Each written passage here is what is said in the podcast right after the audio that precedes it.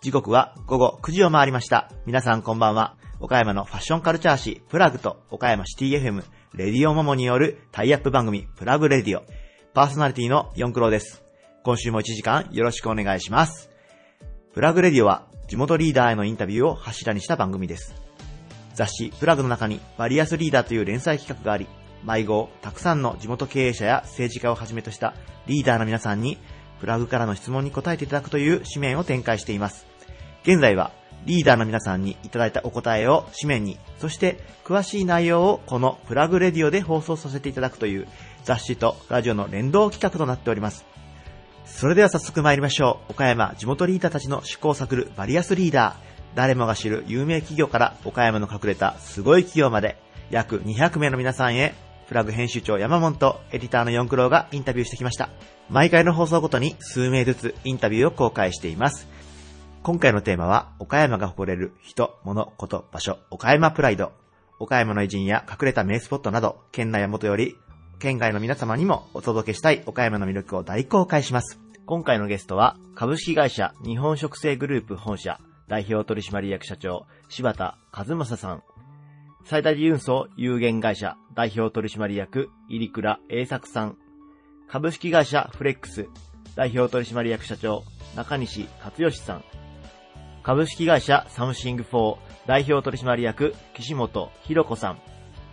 株式会社リマニットモータリー代表取締役前原義恵さん。株式会社重山組代表取締役川田裕二さん。ピコシステム株式会社代表取締役社長中野達也さんです。それではどうぞお聞きください。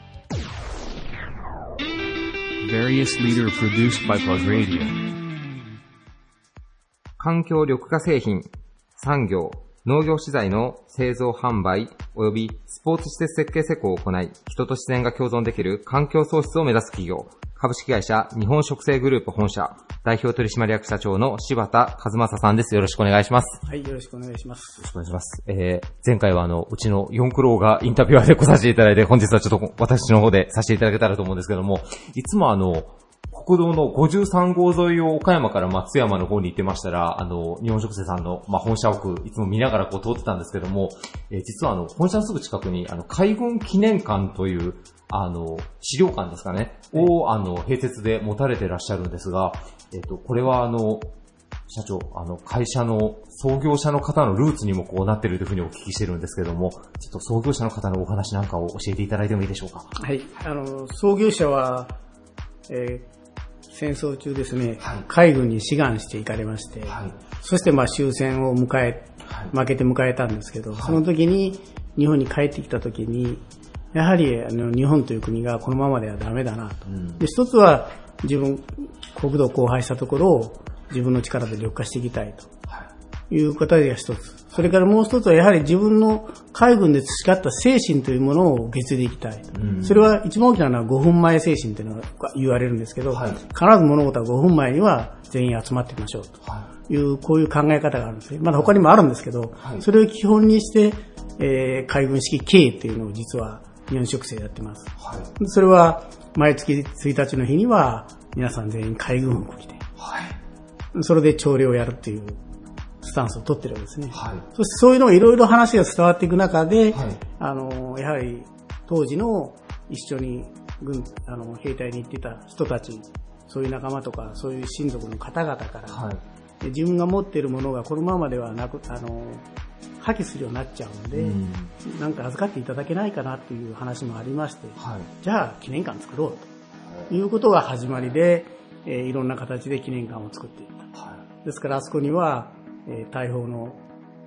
ありますし、はいそれから銃拳銃みたいなものもあります。まあ、弾はありませんけど、ん使えませんけど、そういう形、それから軍服もありますしい。、はい。えーそういう形のものをですね、皆さんからお預かりして、記念館として残させていただいて。なるほど。まあ、そういう精神的なもの、海軍の考える精神というものを、まあ、継続していこうと。それがまた私どもの会社の経営の元にもなっています。はそういう形で記念館というものを残らせていただいてい。なるほど。まあ、海軍というと、近くでいうと、まあ、呉がね、一つも国内でもかなり大きな拠点だったと思うんですけども、岡山県内でこう、海軍の資料をここまで、あの、展示されてるとこ多分他ない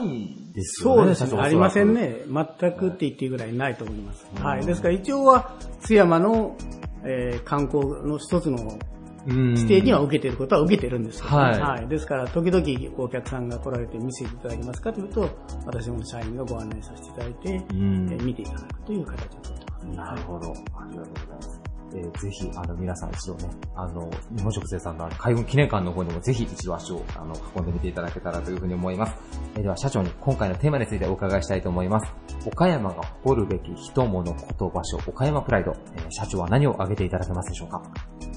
人づくりですね。人づくり。はい。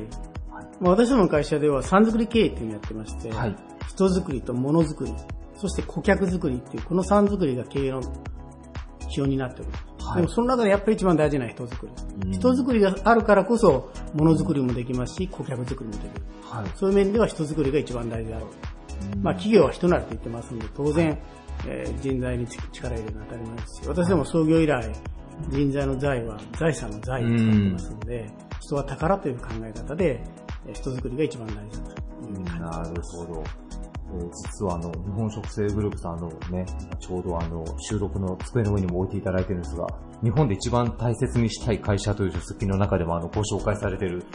まあ、その僕、ご本人から言うのはあれかもしれないですけど、もう会社そのものが僕一つ岡山プライドの一つなんじゃないかなというふうにも思ったりはしますけれども、やっぱその人づくりというところももちろんそうですけども、されてる事業自体も、まあ、その緑化っていうのが、あの、最近であれば、あの、大震災なんかの、あの、復興支援でも活躍されてるというふうにお聞きしてるんですけども。はい。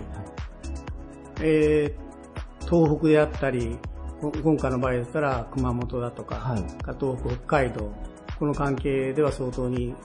努力して、私どももいろんな形で協力させていただいて、うんやはり国土保全ということが大事なんで、はい私どもは環境保護という言葉も使いますけど、はいやはり自然に戻り、元に戻してあげたいという形がありますから、うん私どもの技術でできることは何でもやっていこうとうんいう形で協力させていただいています。なるほど。そこの復興支援っていう部分も人づくりっていうところと結構なんか関わってるような気がするんですけども。そうですね、結構あのいろんな形で提案させていただいて、こうした方がもっといいんじゃないんですかとかいうような提案させていただきながら、はい。やはりそこの地形に合った、地域に合ったやり方というものが大事じゃないかなということで提案させていただきます。なるほど。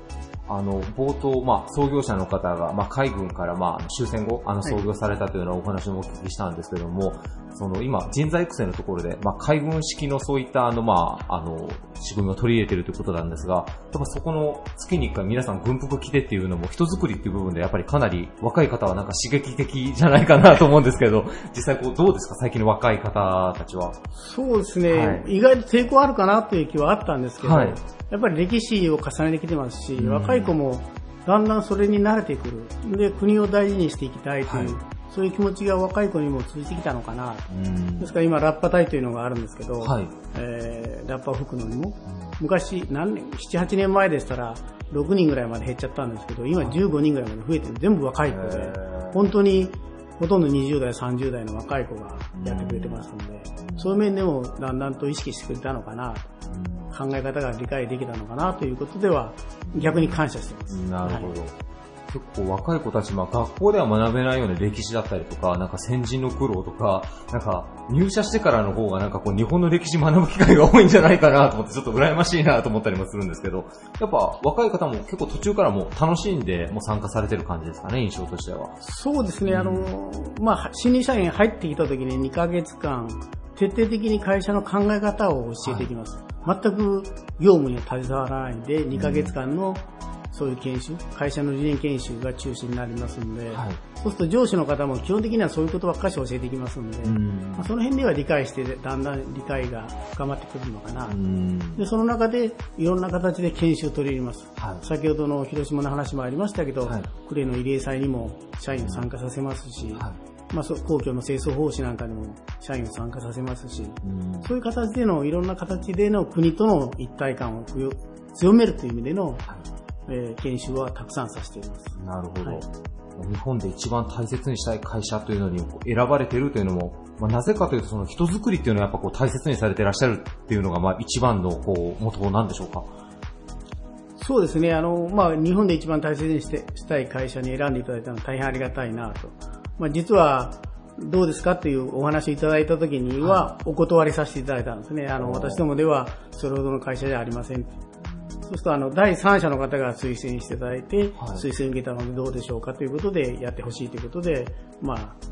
申し込んだわけなんですけど、はい。私どもやはり人を大切にするというのはもう常々創業者が最初から言っていることで、はい。人があって会社があるんだということの基本ですから、そういう面での人づくり経営というものは今でも徹底していきたいし、これからもやっていきたい。はい。そういうように考えています。ありがとうございます。えっとちょっとまあ僕の方からご紹介させていただいた海軍記念館、えーそしてあの日本食製グループ本社などの経営理念とかもですね、あのホームページなんかでも皆さんぜひあのチェックしていただけたらと思います。えーゲストは株式会社日本食製グループ本社代表取締役社長の柴田和正さんでした。ありがとうございました。どうもありがとうございました。Various leader produced by Plug Radio. 常に革新的なサービスに挑み続け、輸送業務のみならず、引っ越しや倉庫管理など幅広い事業を展開する物流会社、最大寺運送有限会社代表取締役の入倉栄作さんです。よろしくお願いします。よろしくお願いします。えーまあ、2回目のご出演ということで、ありがとうございます。いい、こちらこそ。はい。で、まあ、前回はですね、はい最大寺運送さん、愛称がサイウンさんということで、まあ、その物流業界に関して様々な事業をされているってことだったんですけど、えー今回はですね、えーサイウンさんのドライバーさんですね、はいえードライバーさんに特徴があるということでお伺いしてたのでですね、えーどういった特徴があるのかっていうのを改めてお聞きしたいと思います。はい。弊社のドライバーは、えー位置づけとしましては、プロドライバー、えーという位置づけなんですが、まあ、あの、同時にですね、えーセールスドライバーというような、あの、位置づけでやっております。えーと言いますのも、あの、まあ、あの、やはり我々は、えーどこまで行ってもサービス業、おといううような捉まえ方をしておりますので、やはりこう、あの、サービスを、あの、提供させていただくと、っていうところで、ただ単に物を運ぶだけ、えーというようなことには、まあ、とどまらずですね、はい。えー常にまあ、セールスということで、えーセールスドライバーというような形で、えーはい、あの、常日頃の業務を行っております。運送業務だけでなくて、まあ、先方のお客様としっかりとコミュニケーションを取って、えー、繋がっていくということでしょうか。そうですね。はい。で、まあその、今、セールスドライバーさんって言いますか、まあ、サイウンさんのはいドライバーさんはですね、はい何名ぐらい大体在籍されてるんでしょうか？今、ドライバー職で言いますと、はい160名ぐらいですかね。なるほどはい。結構な数のドライバーさんがいらっしゃるんですね。はいで、まあ、そのドライバーさんと一緒に、まあ、会社が今まで歴史をたどっていく中で大きくなってきたというところなんですそうですね。はいねお話の中では、はいはいまあ、その、入口社長が、はいえーまあ、会社を引き継がれて、はい。そこからまあ、その事業の拡大であったりとか、はい。事業のクオリティのあの向上であったりとか、はい。えー運送業界の向上であったりとか、はいそういうことにすごく取り組まれているということだったんですけれど、はいえー入倉社長のそのそこのあたりの思いについてお伺いしてもよろしいでしょうか。そうですね。やはり、あの、私の思いっていうのは、あの、ね、この我々えーが行ってます運送業界、えーのその地位向上っていうところが、まあ、やはりあの、最大のあの、課題でした。えーまあ、私がこの事業を始めて、まあ、二十数年になりますけど、うん。あの、本当に、こう、あの、我々の、物流業界っていうのは、えーまあ、この国のインフラを担ってるうという割には非常にこう、業界の地位がですね、低いと言いますかね、えーまあ、その、例えばトラックのうんちゃんみたいな、えーそういったような形で、非常にこう、ね、そのドライバー職の地位も低かったのが現状だったんですよね。はい。これそれでやはりドライバーにはね、そのドライバーの生活があって、家族があって、えーというところもやっぱしありますんで、やはりね、そういったね、その業界の地位をね、その向上することによって、あのドライバー職の地位も向上して、えー当然まあね、その収入とかですね、えーやっぱりそういうあの生活のね、その水準も向上させてあげたいなと、えーっていうところがまあきっかけでですね、えーまあね、そのためにはやはりこう、いいドライバーを、えー優秀なドライバーを教育しようと、えーというその一点で、ね、その今まであのやってまいりました。はい。で今、社員のはい。皆様のことをはい。大事に考えて、そしてそのご家族と、そしてまあお客様とそういうですね。ロシアで、あの、愛を注がれてい。るはい入倉社長なんですけれど、はい。えーそんな入倉社長にですね、はい。今回のテーマである、はい。えー岡山の誇れる人物こと、はい。えー入倉社長のはい。岡山プライドについはい。てお伺いしたいと思います。はい。えー、まあ、当然ですけど、あの、我が社員に対しては非常に、えー、岡山県民、えーがほとんどですけど、はい。えー社員に対しては、あの、プライドは持っておりますし、はい。えーあとはこの岡山県で言いますと、やはりまあね、その、うんと山と海に囲まれて、まあ風光明、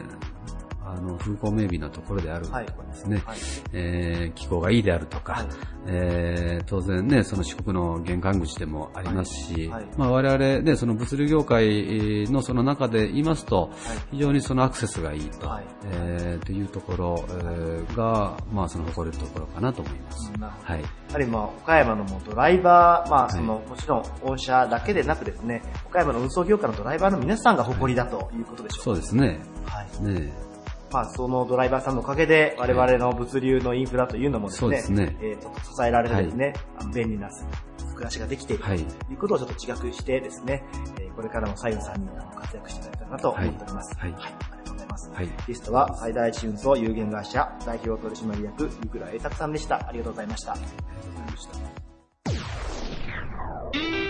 Various leader produced by Plug Radio.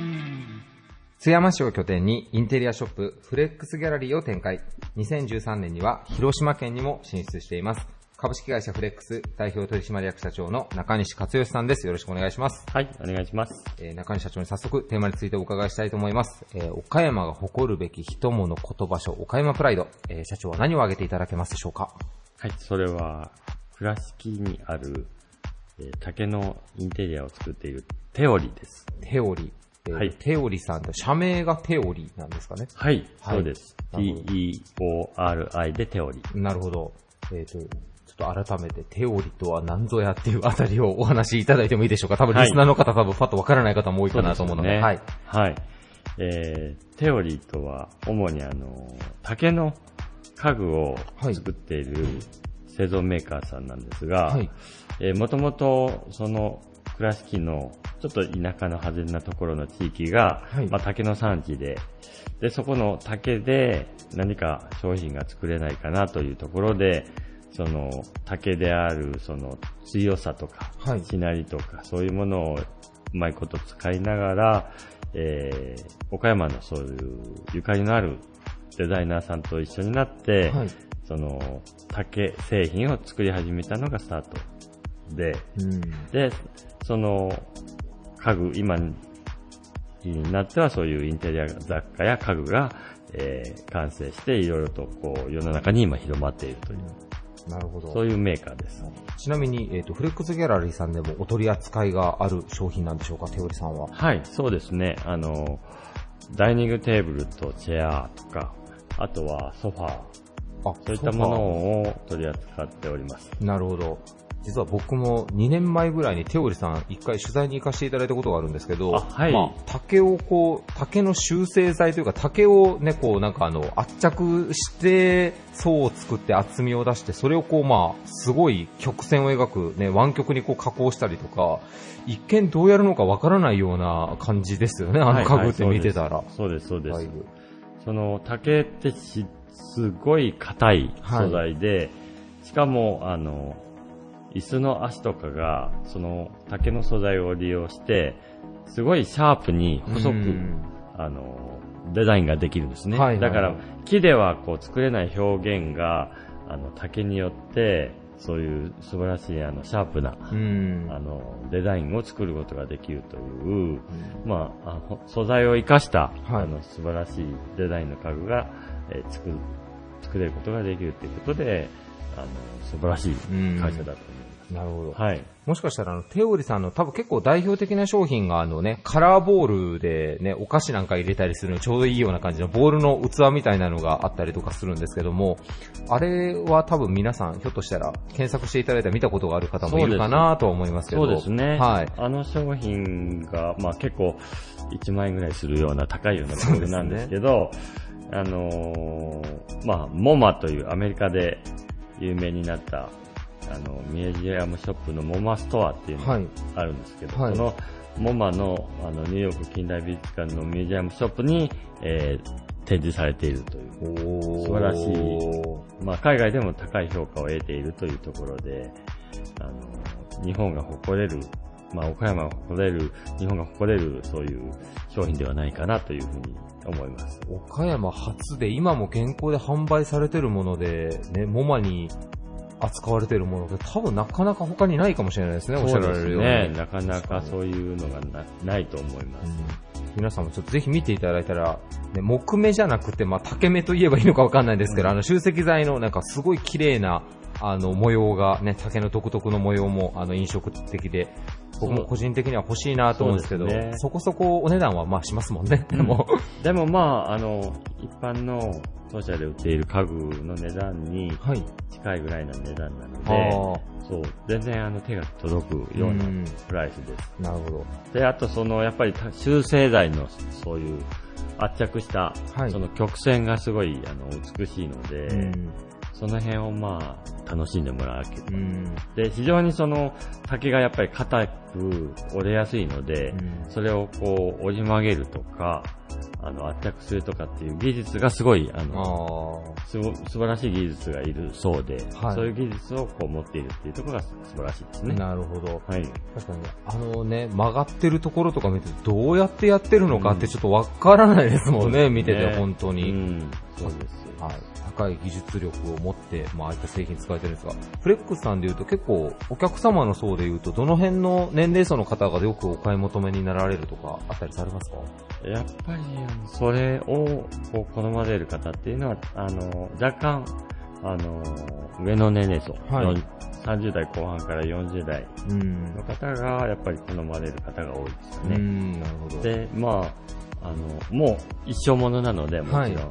一生使ってもらえるという点と、うんあと、ダイニングチェアのその椅子なんか本当片手で、指でこうピュッと持てれるぐらいな、非常に軽いへなんかそういう、あの、軽い椅子が、あの、こう、好まれるー。っていうところもありますし、もちろんデザインというところもあります。まあ竹だから軽いけども、強度もしっかりしてるっていう、もう理想的な、あれなんですね。はいなるほど。まああのね、年間いろんなギフトのシーズンがありますけど、まずは手売さんのあのボールとかをね、ギフトでなんかこう使っていただくのもいいかもしれないですね。あそうですはいね、なかなか自分では変えれないボールなので。あと、あの、ウォールミラー、壁掛けミラーとかもありまして、それも非常にこうモダンでかっこいいデザインになってますね。なるほど。はい。えっ、と、フレックスギャラリーさんに来させていただいたら、実物も実際に目で見ることもできるアイテムもはい。何点かありますはい。そうですね。あの、えっと、津山店と広島店で、はい。あの、展開をしてますのなるでほ、ど。ぜひ、あの、店頭で見ていただければと思います。はい、ありがとうございます。えー、挙げていただいた岡山プライドは、えーテオリでした。えーゲストは株式会社フレックス代表取締役社長の中西克義さんでした。ありがとうございました。ありがとうございました。Various leader produced by Plug Radio. 倉敷美観地区で新しいウェディングの形を提案する老舗ウェディングプロデュース会社。会場とレストラン、ザ・カモンも運営する株式会社サムシング4代表取締役の岸本博子さんです。よろしくお願いします。はい、よろしくお願いします。えー岸本さん2回目のご出演ということなんですけれども、えー岸本さんは倉敷生まれですかねそうです。倉敷生まれ、はい倉敷育ち。倉敷育ちそして今、倉敷美観地区で、はいウェディングを、はいまあ、あの、箱というか、施設も運営されながら手掛けられているということで、はい。そんな岸本さんに早速今回のテーマについてお伺いしたいと思います。はい。えー岡山の誇るべき人、物、こと、場所、岡山プライド、えー岸本さんはどんなことを挙げていただけますでしょうか？はい。えっ、と、私は倉敷人と、あえて、あのー人の人に特定せずに、ははいい、倉敷人、倉敷に住む人とさせていただきました。なるほど。はい。倉敷の人たちというのを、まあ、はい岡山プライドに選ばれたり、もう少し詳しく教えていただいてもいいですか？そうですね。プライド、誇りっていうことですよね。はい。あの、倉敷にお住まいの方は自覚してらっしゃると思うんですけれども、あの、とてもこの町に誇りを持っている人たちうんばかりだと思いますね。はうん。だから、これだけ、ね、全国的にもこれだけ昔の街並みが残ってるのは、まあもちろん、ね、大原さんっていうすごい偉大な方のお力もありますけど、はい。はい。でも、住まれてる方とか、倉敷の人たちみんながやっぱこう、うん。倉敷人だからっていうのをすごい強く持たれてるっていう感じなんですか？そうです。そうですね。まあ、確かに、その、大原孫三郎さん、総一郎さんが、あの、気づいたものが残っているわけなんですけれども、はあの、残したのはやっぱりでも、倉敷の人たちなんですよね。うん今日まで。なるほど。うん。からやっぱりその、あの、大切なものを守り抜いてきたその誇りみたいなものって、すごく言葉の端々にはい。感じることが多くて。はい。はい。なるほど。はい誇りを、うん誇り高い人たちっていうのは、ちょっと若干裏を返すと、ちょっととっつきにくい人たちみたいなイメージも、やっぱりついてくるのかなっていうような印象もなくはないんですけども。そうですね。まあ、そういうことではなくて、うん、あのー、とても地元愛があるということなんじゃないかなというふうに思うんですけれどもね。はい。だからこそ年間確か300万人以上ぐらい、はいはい結構全国でも屈指の観光地にもなってるってことなんですけど、そうですね。はい。それも倉敷の人たちがプライド持っておもてなしをされてるから。本当、そうですね。はい。うん。カモンさんで、えっと、ウェディング、まあ、あの、婚礼される方たちっていうのは、倉敷の方がやっぱもうかなり多いんですよ、大半。いや、そうでもないですよ。あの、まあ、もちろん、あの、多くを占めているのは、どちらかが倉敷に住んでいる、うん、パターンが多いとは思うんですけれども、はい結構その県外、もしくは、あの、中間地点として、はい。岡山を選ばれて、岡山でどうせするんだったら観光地がある倉敷でっていう選び方多いですね。例えば九州とはい。大阪とか、はい、はい、うんはい。四国と山陰の方ですね。うん、で、まあ、どちらかっていうのも、あの、選びにくいので、お互いが移動してきた間ということで、中間地点で選ばれた時に、岡山はまあ新幹線も止まるので、うんあの、便利と。うん。で、さらには、あの、せっかくだったら、雰囲気のいいところでって言われて、倉敷を選ばれる方が非常に多いですね。そうなんですよ。だから縁もゆかりもないですっていう方もたまにいらっしゃいます。はいでもその中でやっぱ倉敷っていうのは結構皆さんすぐ白羽の矢がパッと立つ場所になってるってことですね、そういった時に。そうですかね。そうですね。ありがたいですよね。うん。何かこう、倉敷の人のこう、プライドっていうのをより強く感じることっていうのはなんかこう、日々、なんか、営業されてる中でなんかあったりされますか、こういうところで倉敷人のプライド感じるなっていうような。うん、そうですね。まあやっぱり、あのー知らない人に、あのー倉敷って、あの、出身が倉敷なのよ、みたいな話をしたときにですね、はいまあ大体の人は、はいあのー一段落声を大きくして、あの、自分が思う倉敷の良さを、まあ大体語れる人が私の周りは多いですね、非常に。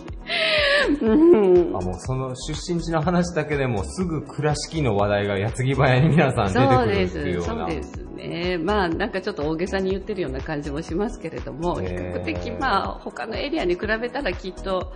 多いだろうなと。もうそれもう倉敷市からしたらもう,、勝手に市民が皆さん PR してくれてるから、ものすごくありがたい話ですね、それは。うん、デニムの聖地なのよとかね。はいはいはいはいうん知ってたみたいな。ちょっとこう、上から目線で言うとかね。なるほど。岡山の他の市町村ではちょっとあまりそこまでない現象かもしれないですね、それは言われてみると。うん。まあ、あの、結構、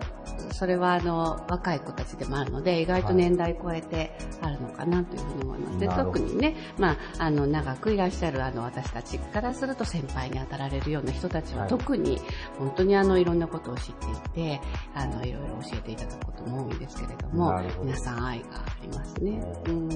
もうかなり何年も前になると思うんですけど、はい車のナンバープレートの倉敷ナンバーができたじゃないですか。はい、はい、はい、はい。失礼ながら、こう、はい岡山にいたら、はい。作る必要あるのかなとかって思ったりしたんですけど、あれもやっぱ倉敷の人たちの、俺たち倉敷だぜっていうところからナンバープレートも作ろうみたいな運動になったっていう感じなんですかね、お聞きしてるところによると。かもしれないです。その辺はちょっと私も経緯までは知らないんですけれども、あの、そうですね。湘南ナンバーとかが確かできて、はいはいはいその後ぐらいだったような気がしますけど、はいそうですね。結構なんか、早かったですよね、ナンバープレートの新しい名前とそうでしては。すね。そうですね。ういろんー。なんところで倉敷市のプライドが垣間見えますね、本当に。そうですね。はいありがとうございます。はいで岸本さんに挙げていただいたのは、はい岡山プライド倉敷人ということでした。はい。えー美観地区の中にあるカモさんでは、えーウェディングを予定されている方以外にも、レストラン営業もされていらっしゃいますもんね。はいはい。皆さんぜひ、美味しい食事を美観地区の素敵なロケーションのカモさんで、あの、味わっていただけたらなというふうに思います。はい。えー今回のゲストは、株式会社サムシング4代表取締役の岸本博子さんでした。ありがとうございました。ありがとうございました。Various leader produced by Plug Radio. えー岡山市南区藤田を拠点にバスの買取販売を行う株式会社リマニットモータリー代表取締役の前原義恵さんです。よろしくお願いします。よろしくお願いします。早速なんですけれど、えー岡山の誇れる人物こと場所、今回のテーマであるですね、岡山プライドについてお伺いしたいと思っているんですが、まあ、あの、事前のインタビュー、そしてですね、まあ、私もですね、よく35線は通るんですけれど、もう本当にリマニットモータリーさんの魅力について今回は、えーお話しいただきたいということで、もう私からリマリットモータリーと挙げさせていただきました。では、あの、今回は魅力の方をたっぷりと教えていただきたいと思います。よろしくお願いいたします。よろしくお願いします。えーまあ30号線を、まあ南下しても北上しても、まあどちらからもね、両サイドにすごくあの目を引く建物があるんですけれど、はい。まあそれがどちらもリマリットモータリーさんの、まあ、所有される社屋なんですけれど、で、まあそのリマリットモータリーさんがどのようなことをしているかというと、まあ中古バスの専門店ということで、もう40年以上されているということなんですが、なかなかバスを扱うというのは非常に珍しい形態かなとも思うんですけど、まあ、初めの創業の時になぜそのようなバスを取り扱おうと思ったのかなど、いろいろとご紹介をいただけたらなと思います。はい。あの、中国と最初は、あの、貿易を政府とはい直接やってたんですよ。はい。で、あの、マイクロバスを、あの、ともかく100台集めてくれとか、はい。50台集めてくれって。それで、あの、うちの父と母がはい。全国をずっとこう回って、そのバスを集めてたんですけど、はい。ある日、あの、まあ、昔のことですから、そのお金の入金のこととかトラブルがやっぱり中国との間でありまして、はい。で、どうしようかなっていう時に、あのー一般のお客様が、あの、もちろん日本の方が、はいあの、譲ってくれないかと、そのバスを。はい。あれ、これはまだ日本で使えるな、はいと貿易に出さなくても、はいというところから、国内に会長が、あの、シフトを変えたんですよ。はいはいそれで今に至るっていう、まあ簡単に言えば、そういう流れでバスとの出会いが、なるほど。はい。当時中国の政府と直取引されてたんですか？じゃないとできない、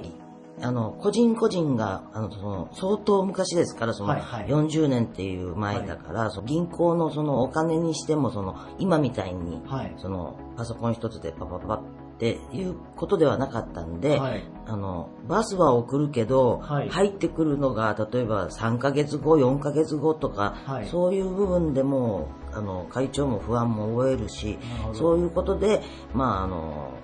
日本の方がこれを分けてほしいって言った時に、日本で頑張ろうっていうことになったというのが一番最初のもうバスとの出会いです。はい。で、そこからまあ、例えば40年も前ですと、おそらくスクラップビルドだったりとか大量生産、大量消費という時代に、まあ、バスをリサイクルしようという、もう当時本当にそういった視点というのは本当になかったかなと思うんですが、まあ今でこそリユース、リサイクルというのは当然のように言われるんですけれど、まあ先見の明を光らしてですね、えーバスを取り扱い始めたと。それを日本国内で、えー流通を始めたということなんですけれど、えーまず取引先というのは岡山県内なんでしょうか？いえ、全国北海道から沖縄まで、はい。あの、日本中、どこでも取引はありますから、はい、うちの営業マンはまあ、あの、もちろん8人、今いるんですけど、はい、全部地区を分けて、はい、あの、営業に出て行ってます。はあはあはあ、なるほど。じゃあもう全国にそのバスのリユースというところで、あの、まあ、流通を図られているということなんですよね、はい。なぜ全国に向けて行こうかなと思われたんでしょうか？えっと、それは、あの、岡山の観光バスガス、あの、バス会社様から、はい、あの、買わせていただいたものを、また岡山に売るって失礼なことなんですよね、結局。はいはい、あの、皆さん、バス愛されてますから、はい、あの自分の子供のように、はい、あの、それが、近くに売られると嫌だっていうニーズがあって、それが全国で、あの、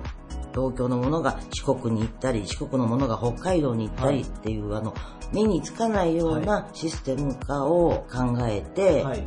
全国展開しないと、それが実現できなかったんですよ。結構バスって象徴的なデザインだったりとか、まあサイズもそうなので目に留まりやすいので、そうなんですその企業さんの象徴だったりするのが、やっぱ同じ県内で流通させてしまうと、なんかこう隣の会社に行ったみたいな感覚になるんですよね。色が変わっても、わかるんですよ、はい、皆さん。自分の持ち物だったものは、はいやっぱり、うん、分かっちゃうんで。取引先への、まあ、配慮というところも含めて全国へ展開していくということが一つのミッションだったんでしょうね、はい。ありがとうございます。そしてですね、先ほどもちょっと冒頭でご紹介したんですけれど、新しい展示場も構えられているということで、今2箇所をベースとして、えー、展開されているんですが、この新しい展示場のコンセプトだったりとか、まあ、今後の展望などを聞かせていただいてもよろしいでしょうか？はい。これからはもう100%電気自動車、はい、もちろん電気でバスももうあの中国の方ではもう作られてる状態なので、はい。はい、日本の企業、あまあ、不相さん、木野さん、い。すずさんなんかももう取り組んでるはずなので、そういう部分のバスも絶対にこれから流通してくるはずなので、はい、そういう部分のバスをこちらの新店舗でやっていきたいとは思ってるんです。そのための、まあ、一つの場所として、今、立てておかないと、早いですから、回り出したら。まあその時代の流れとともにですけど、そうですね、一度始まり出したら、もうすごい速さで進んでいくので、まあ、流行り出してからやっては遅いって言われるぐらいなので、まあ、さらに先を見られて、新しい展示場の方は最先端の、まあ、事業を取り入れて、はい、で、今までの歴代のバスっていうのはまた、今までかつてあった事業所の方で取り扱うということで、本当に幅広いビジネスが展開されるのかなというふうに思っております。はい。はい、で、またあともう一つなんですけれど、イマリットモータリーさんを見たときに、クラシックなデザインのバスというのが、はい、まあその会社のサインをなっていたりとか、はい、あと実際に展示もされているんですけど、あれは何かこう、思い入れがあったりとかはされるんでしょうか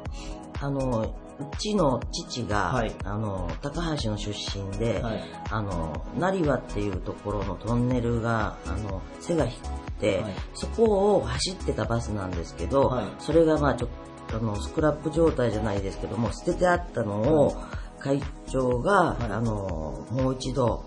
やっぱり思い入れのある自分たちのあの住んでた近くに走ってるバスだったので、はい、それをあのレストア、はい、もう一回きれいにして、はい、あのうちのこれはもう売ったらダメだよっていうバスで、あのずっと置いております。あなるほど。そうなんですねまあもう本当に会社を象徴するようなバスでもありますし、まあバスの原点といいますか、そしてまあ、まあ幼少期の頃に、えー、じゃあ担当がてらにバスでも見に行こうかということで、働く車としてですね、一番憧れの存在だったっていうことも、ね、はい、あると思うんですが、まあそういったまあ地域のイベントにも、えー、持っていかれているという話だったんですけど。あの、無料であの、お貸ししてますので、はい。はい、あの、どんどん、もし何か使いたい人があれば、あの、お貸ししますので。はい。えっ、ー、と、まあ、日頃あまり個人的にはそのバスを中古で買うっていうことはないかもしれないんですけれど。ないでしょうね、はい、もう。はい。でも本当に、あの、すごい、あの、大使を持たれて、あの、展開されている企業さんなので、ぜひ、あの、リマリットモータリーさんのことをですね、知っていただいて、で、また、あの、バスがあれば、リマリットモーリーさんのことを、ちょっと思いを馳せていただくというのも、ありがたいです。知れません。はい。ありがとうございます。ゲストは株式会社リマリットモータリー代表取締役の前原義恵さんでした。ありがとうございました。ありがとうございました。Various leader produced by Plug Radio. 建設会社としてスタートし、再生エネルギーや近代建築、ロボットを用いた検査事業を展開する企業、株式会社重山組代表取締役の川田裕二さんです。よろしくお願いします。よろしくお願いします。えー、川田社長に早速今回のテーマについてお伺いしたいと思います。えー、岡山が誇るべき人、物、こと、場所、岡山プライド、えー、社長は何を挙げていただけますでしょうか？僕はそれは、あの、やっぱりこの、晴れの国と言われた環境ですね。はい。これはもう、あの、全国どこ行ってもやっぱり、誇れるもんじゃないかなというふうに思いますけど。重山組さんといえば、その、まあ、ソーラーパネルの方の事業でもかなりこう、有名な会社さんなんですけども、あありがとやっうございますぱその、太陽光発電という面で見ても、岡山というのはやっぱこう、かなりポテンシャルが高い地域だと思われますか？そうですね。まあもちろん、まあ、他県に行かれた方はわかると思いますけど、やっぱり非常に、えーにしえっ、と、晴れの日が多い。うん。ですからまあ晴れの国でしょうけどね。それと震災、えー災害ですね。はい。災害が少ない。台風も大して通らないということで、非常に太陽光にとっては、もう、すごく向いてると思います。なるほど。はいあの、今でこそ多分、重山組さんの、まあ、中核の事業の一つだとは思うんですけども、もともとそういったその地域のポテンシャルを見越して、こう、この事業を始められたのかどうか、まあ、その事業の、ソーラーパネルの事業の初めの起こりの辺なんかをちょっとお話しいただいてもいいですか、社長？そうですね。まあ、当時は、あの、建設業が不況の時代でして、はい何か他に、まあ、あの、やる、あの、や、や、やり始めた当時ですよ。はい。で、不況の時代で何か他にないかなということで、太陽光発電っていうのを知りまして、はい。まあ、びっくりしたんですね、その技術に。あの、まあ、要するに、石の結晶が電気を作るというね、はい自然界そのもののあの仕組みはい。なんですけどね、はい。それに惚れて込んで、この事業を始めたんですけど、はい最初はもうかなりちょっとこじんまりとじゃ試験的に事業を始めていらっしゃって、徐々に大きくされていかれたというような感じですそうですね、もともと出身は建設業を始めたのは備前市ですから、はそれから太陽光発電というのを説明して回って。はい。岡山市に出て行って、はい。それで住宅向けが最初だったんですけどね、はい。それがどんどんどんどん今度は大型化していくのと同時に、あの、東北の震災以降、その電力不足ではい。太陽光発電を、の電気を、まあ、買い取るよとはいいう事業で一気に大きくなったへ形ですね。なんかこう、今でこそ太陽光発電っていうのでね、なんかこう、住宅の上に乗ってるのももうね、珍しくもなんともなくはなりましたけど、うん社長が事業スタートされた当時っていうのは、結構理解いただくのにまだ、なんか、なかなか難しい時期だったんじゃないかなと思ったり面するんですけど。白いですよ。それは、またま、あのー採算が取れるかどうかいうと、はい。非常に長くうん時間かかる。まあ、あまりメリットがあるものではないんですよね。うんただ、当時から、えー、アメリカの副大統領のゴアっていう人がね、不都合な真実ですか。ああああいったものが始まって、二酸化炭素は地球温暖化うんというふうな問題なんだということで、はい。それをこう説明してたんですよ。うんそうするとやっぱりね、そういったものに非常に興味のある方が、はい。でも僕それやってみるよという方がね、ポツポツ現れて、うんそういった人方からこう、スタートしたというとこですね。ですから今のようなこう、将来イコール儲かるよっていうようはいはないものの人たちのものではなかったんです。なるほど。はいあ、もう投資というよりは本当社会貢献とか環境保全のためのものというところから始まってると。そういうことです。はいい。でもそれがこう時代の波で一気になんかちょっとね、投資の対象になってからが、まあ、事業としては一気にバンと伸びたという感じですかね。そうですね。まあ、そうなったんですですけど、まあ、まあ、ここに来てやっぱりその世界中が、はいあのそういった方向に向き始めてね、うん太陽光発電自体の、まあ、儲けというよりも義務付けというか、はい。えーそういったことで、まあ、今後はあの二酸化炭素の削減という意味でうん。あの伸びていくと思ってるんですけど、なるほど、はいありがとうございます。えーそしてちょっと、ソーラーとかのちょっとお仕事から少し外れてはないんですけども、僕最近知ったことで、うん。重山組さんがあの、後楽園の岡山城の近くのあの、スワンボートを運営されてるっていうお話をお聞きしたんですけども、あ あれははい重山はい組さんが今、あれですか、運営されてらっしゃるんですか？そうですね、5年ぐらいになるんですけどね。はい。碧水園というお店です。はい。で、え、まあもともと、後楽園とお城とを結ぶ渡瀬船。はい。ね。はい。それをやっていた方の祖先がずっと運営してて、はい。それでもうすごく、まあ、三代目にあたる方が高齢で、はいそれで後継ぎもいないということで、はい誰かややらんかなっていうことで、それで僕が、はいあのーに話が来たんです。はい。ちょっと話長くなるんですけどね、はい、その頃ね、ヨーロッパに行って、はいそれで、ススペインからローマに行く飛行機の中で、はい。雑誌があったんですよね。はい。で僕、後楽園のその授業をやるかやらんかって悩んでる時に、その雑誌を見た時にね、はい日本特集だったんですよ。はい。なら1ページ目がね、日本に来ましょうという雑誌だったんですけど、はい1ページ目が金閣寺だったんですよ。はい。はい。わかりますよね金閣寺はい。金閣寺。なんと2ページ目が後楽園だったんですよ。へー。でね、全国当時ね、全国で90番目ぐらいの観光地だったんですけど、はい。海外の人から見たら後楽園ってね、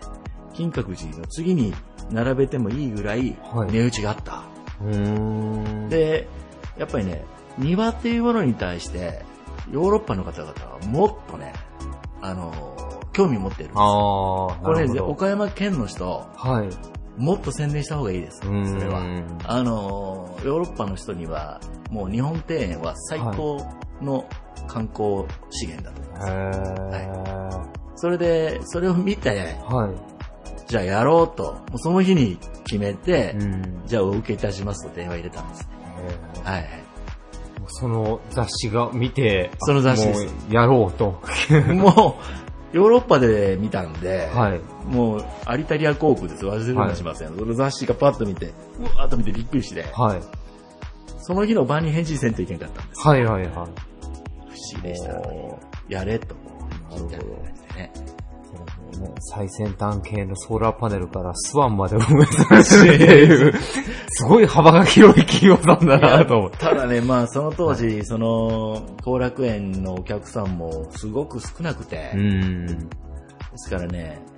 ゴールデンウィークに自分が出てね、はい。焼き鳥焼いてね、はい。外でビール売ったりしてみたんですよ。屋台みたいな。社長自らそんなことされてるんですで、どういうお客さんがニーズがあるんかなと思って、はい。はい。いろんな人をこう、挨拶して、あ、外海外の人もいるなとか、はい。焼き鳥は売れないとか、はい。えー、ビールは持ち帰りにで飲みたがるなとか、はい。いろいろね、はい。はみもうゴールデンウィーク全部4日間、全部そこで、一番長く滞在した岡山県民かもしれないですね、その時。そこでね、本当に屋台みたいなの出して、はいでそれで、まあニーズが分かったんで、で、ちょっとカフェにしようと。はい。いうことで、この今のような少しあの、改造して、はい。カフェ、ヨーロあッパ風なカフェテラスにして、はいはいはい。それでね、外でね、ストーブも屋外タイプのやつを置いて、うんあのー外で、えーヨーロッパの人外で食べるの好きでしょ？はい。で、そういうような形にしておりますので、ぜひ皆さん来てください。わかりました。ありがとうございます。はい。えもうね、ソーラーを検討の方もね、あの ちょっと休日を優雅に過ごしたい方は後楽園の出演さんの方に行って、スワンボートを漕ぎながらね、ビールを飲んでスワンボー。トでね、どうもいろいろ県の人に聞くとね、あのボートに乗ったらね、カップルが別れるんだっていう噂があるみたいですけどね。これはね、あのーダメじゃないですか。いやいや、そのジンクス。いやいや、これ昔のジンクス、今色を塗り替えてね、はい。もう絶対逆にはい。うまくいくという風なジンクスを作りたいなと思ってなるほど、ますなるほど、なるほど、なるほど。はい。ぜひじゃあ、できればあの、別れる予定がないカップルの方に乗っていただいて いはい、ちょっと危険な人たちはあまり乗らないようにしていただいたそろそろ別れたいない人はこっそり。っていただいても。はいい、わかりました。ちょっと、わ、別れたいなと思ってる人はね、はい、すいません、スワンもいろんな使い方がありますので、はい、ぜひご利用いただきたいと思います。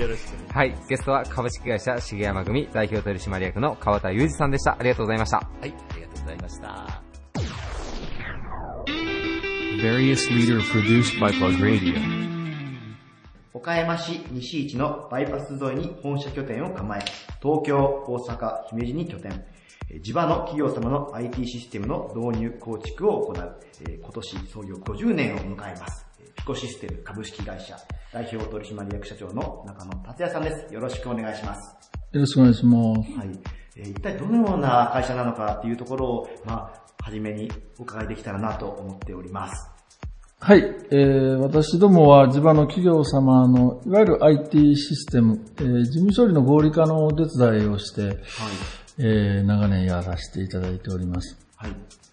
えーシステムの、えー開発から導入、そしてサポートですね、そのあたりを関して引き受けてやらさせていただいている会社でございます。結構その、まあ、大手メーカーさんの、まあ、オーダーを受けて開発特化するような企業さんもあるんですけれど、まあ、ピコシステムさんの方は、もう、設計から開発、そして提供、アフターケアまで一貫してされているという、俗に独立系のシステム会社さんなんですよね。